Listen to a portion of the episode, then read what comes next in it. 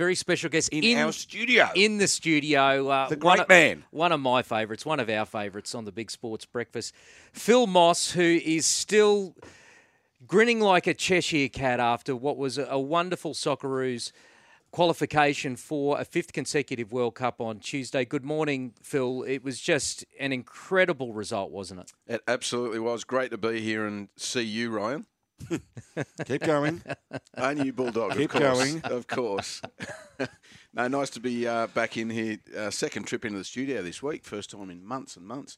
But um, yeah, look, it was uh, it was amazing. It was, let, us just take the the game and, and qualification for the World Cup in isolation to start with before we look big picture. But um, you know what that squad and staff, and obviously led by Arnie, have been through to get us to this World Cup is remarkable. Over a thousand days of qualification, there was 500 days without a game because of lockdowns. So it um, started um, essentially 2019. Is that correct? Correct. Yeah. Yeah. Yeah. It's the you talk about going on a journey. Well, this seemed like the never-ending journey, and then it ended um, in the most emotional way with the last kick of the qualifying campaign uh, to be the second last country to qualify for this World Cup in Qatar. Um, so just amazing scenes, and mm. there's so many different ingredients that went into it, um, and, and, we'll talk about a few of them now. But just the emotional high of it. Um, I was sitting in a hotel room by myself in Melbourne for, for work, getting ready to go into the Melbourne office, and um, I, I don't mind saying I was running around my my hotel room looking for something or someone to hug. Um, ended up knocking over a lamp, but uh, it was just wild scenes. And Federation Square wasn't too far from where I was, and I could hear the noise out the window. Uh, I didn't dare go down there though. I mm-hmm. probably wouldn't have turned up for work if I did. Mossy, when you look at Arnie, uh, the way it was done, the lockdowns, COVID, travelling, hotel rooms, you know, on his own, middle of nowhere, to come back and do it the hard way too through the draw, it would have to, in my opinion, go down as one of the great coaching achievements in Australian sporting history. And I don't say that lightly. No, and nor would you, Bulldog, with your history. Um, and, and I mean that with all due respect because you're not a rusted on football man. You, you're obviously from a, from a different code. Um, but I know you love your sport. So for you to say that, um, I know there's a lot of thought that's gone into that. And, and I'm obviously going to agree with that given my background. But um, I, I just think anyone who has any personal criticism of, of Graham Arnold for what he's done and how he steered the ship um, really doesn't understand the, the mechanics of, of what's gone on because there was no playbook for this one. Um, it was absolutely um, suck and see as you go and, and just make the best decisions that you can. He had to go through a lot of players. There were players pulling out for, for all sorts of reasons uh, along the way and, and some key players. Look, Tommy Rogic pulled out four days before this one.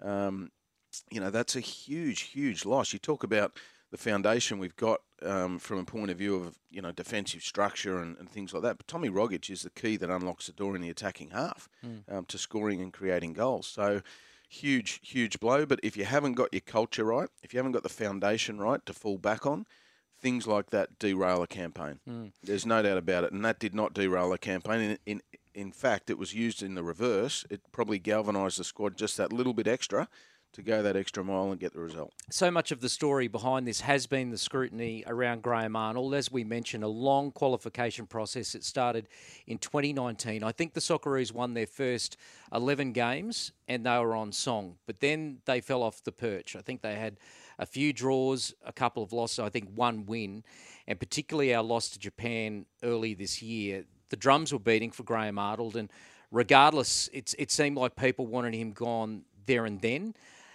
Just take us through that process, the challenges that he faced, whether or whether or not you think that that scrutiny w- was fair on Graham Arnold. Just your take on it in the lead up to, to that qualification game on Tuesday. Yeah, look, great point, Ryan. And um, you know, did Arnie go to some uh, some some dark places during that process? Of course he did. But like any coach under scrutiny in a in a pressure cooker hot seat, um, we all we all do uh, at different levels. Um, but I think the thing that Arnie did so well was he, he was the the cushion between the team and the public. You know, that while the focus was on him and the criticism was on him, he was happy because it meant that, that it was deflected from the team, so the players could just focus on their job.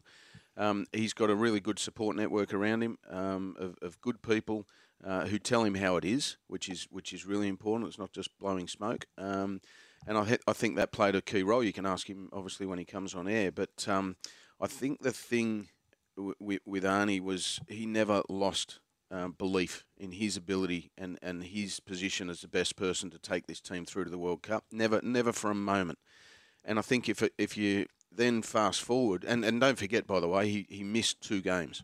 Uh, he was in lockdown, mm. isolation, mm. quarantine for two of those games. Um, and, and when the team doesn't have the head coach there, you know, no matter how strong your processes are, it's so hard to get peak performance because it's just different. It's a different environment. Um, he showed what he can do when he had 10 days with the, the team before the UAE and, and Peru game. And that made all the difference in the end at the finish line where, where we needed it most. So that was uh, that was crucial. FA uh, held the course. They they showed good leadership to keep him in the in the role um, because after um, after that game um, away, uh, I forget the, who we played the third last game, but um, there was real smoke that they were going to move him on, um, or Arnie was going to he was going to walk away if he didn't get the support he needed. That meeting went really well. Um, they stuck by him. They gave him more support that he needed to get us through UAE and, and Peru. Mm. Do you think some of the criticism, Mossy, was pushed toward the Socceroos, but it was personal against Arnie? Yes, I do. Yeah, I don't Why? think you can argue that. Arnie divides opinion. Um, you know, and people who don't know him don't understand him. Uh, you, you, know him well enough, Bulldog. He's he's no one bleeds Australian blood like Graham Arnold, and, and his problem, his double edged sword, and I'll never forget Gus Hiddink saying this way way back when Arnie was his assistant. His double edged sword is an, is, a, is his emotional attachment to Australia.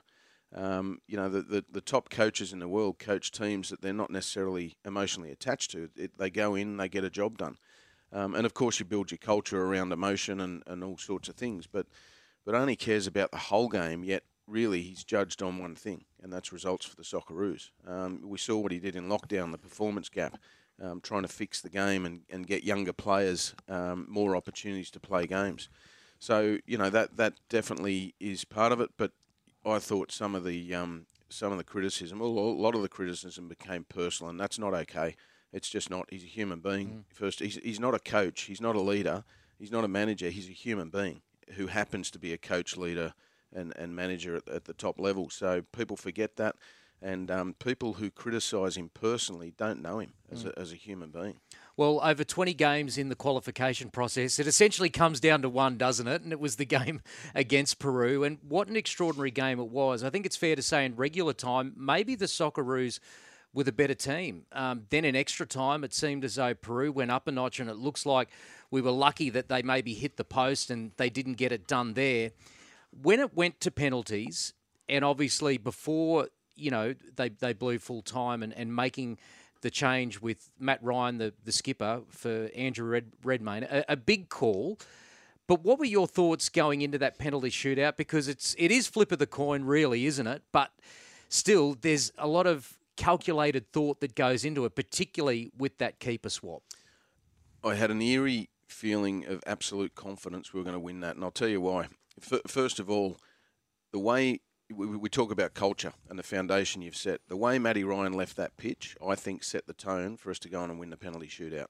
He left with his head held high, chest out, strode off that pitch, gave Redders a massive hug, yep. said, "This is your time."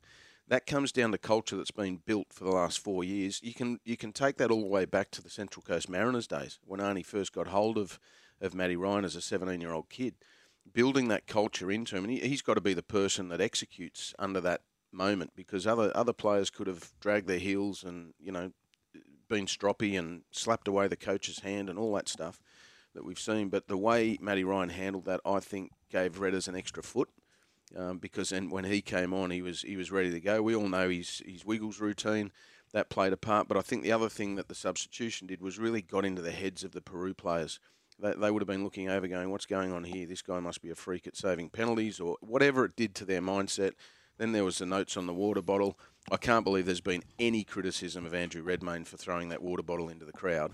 um, I mean, that for me, you've got to seize those big moments. I mean, we've had teams where we've gone away in World Cup qualifiers who have set fire alarms off in the middle of the night to wake us up and spat on us at the airport and all you know flights go missing buses don't turn up all that stuff plays into it. So to see notes on a water bottle and, and get rid of them, I think was a masterstroke by Andrew Redmayne.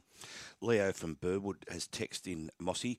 Uh, gents, please ask Phil, does Graham Arnold now take Tom Rogic to the World Cup as Tom turned his back on the Socceroos? Interesting point. Well, it is, but we don't know if Tom turned his back on the Socceroos because we don't know what the personal reasons were. So, as I've said all along, first and foremost, I hope Tommy and his family are okay. Um, he's a great lad, Tommy Rogic. Um, we don't know. He didn't go into any further detail, um, and you can ask Arnie when he comes on air if there's been any any update there. But um, first and foremost, th- there needs to be a, a conversation around what the personal reasons were and whether he's okay. Um, and then decisions need to be made whether he wants to go to the World Cup, whether Arnie would take him to the World Cup. He's certainly one of our talisman. There's no doubt about that. Um, and you need top quality players at the World Cup because um, it goes up se- several levels from qualifiers. So time will tell. I can't answer that.